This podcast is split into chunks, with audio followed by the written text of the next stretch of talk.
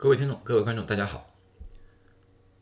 在这个频道，我将开始对于最新的医学研究或者医学报告进行分析，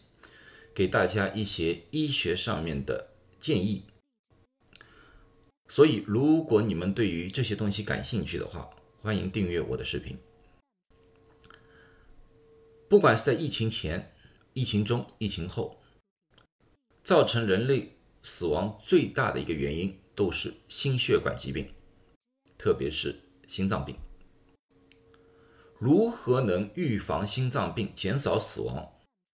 一直是医学界所关心的一个重大课题。对于普通大众也是同样，很多人花了大价钱去买保健品，服用各类药物，但是往往忽略了在生活中的一些小事、一些小的习惯。昨天在一份医学杂志里面发布了一篇文章，这是在 British Medical Journal，就是呃英格兰医学杂志的心脏科这份里面有一篇文章。这篇文章是中国的哈尔滨医科大学联合其他国家的医学家联合发布的。这篇文章它最主要说了一个是盐的替代品。在临床上面的效果。这篇文章汇集了在中国、欧洲、西太平洋地区、美洲和东南亚的一共有二十一项的临床研究，涉及的人数高达三万一千九百四十九人，其中有十九项的研究是针对于高血压的，五项研究是针对于临床结果的。临床的结果，我就说，啊，心脏。病的发病率啊、死亡啊，诸如此类的进行研究。他们在研究中发现，使用盐的替代品可以平均让收缩压降低四点六一，舒张压降低一点六一。而在盐的替代品中的氯化钠的比例，每降低百分之十，收缩压可以降低一点五三，舒张压可以降低零点九五。啊。大家可能觉得这些改变并不是这么大，但是最后一个结果，这是过去没有人敢这样说的。但是这个研究给了这个结果，就是使用盐的替代物，在的总的死亡率上面、心血管死亡率上面以及心血管的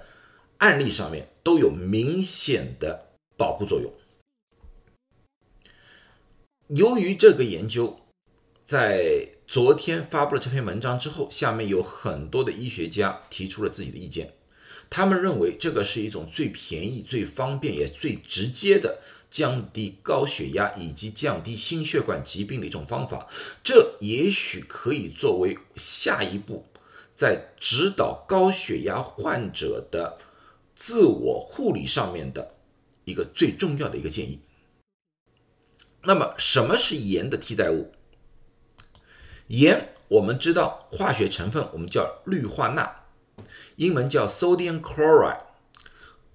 如果说你们学化学的叫 NaCl 啊，这个是一个结构式来的。对于心血管造成最大影响的就是里面的钠离子，所以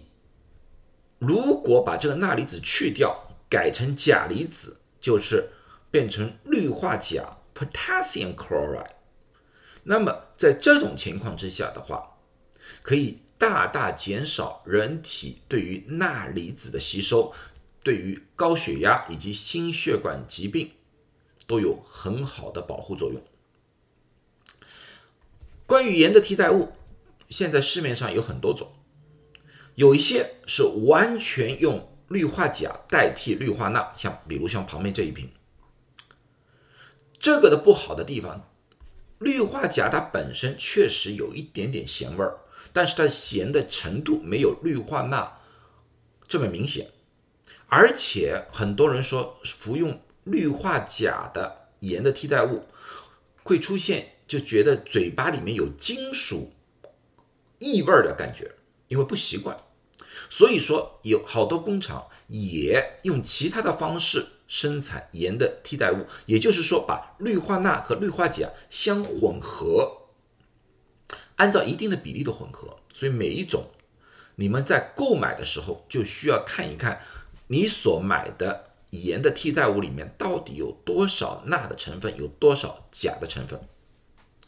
这是个关键。啊，虽然刚才我说了氯化钾这个钾的那个替代物有很多的好处，任何一样东西都是有两面性的，氯化钾也有它的禁忌，所以在使用盐的替代物之前，必须要咨询一下自己的医生或者药剂师。以下三类人不是很建议使用盐的替代物：第一种是有严重肾脏疾病的人。第二种是服用某一些高血压药物，比如说像罗内子 （spironolactone），因为这些药物它可以让血氧里面、血液里面的氯的成分大大增加，造成血液中的钾元素偏高。当然，也有一些人血液中的钾元素本来就已经偏高了。对于这类，我们暂时不建议。使用盐的替代物，因为钾元素在血液当中过高也并不是一件好事来的，对心脏也是有影响的。所以再三强调，为了你的健康，如果想使用这种盐的替代物的话，必须咨询自己的医生和药剂师。希望今天我讲的东西对大家有帮助，希望大家能通过改变小小的一点点的生活习惯。而提高自己的健康，提高自己的生活品质。谢谢大家，祝大家都健康。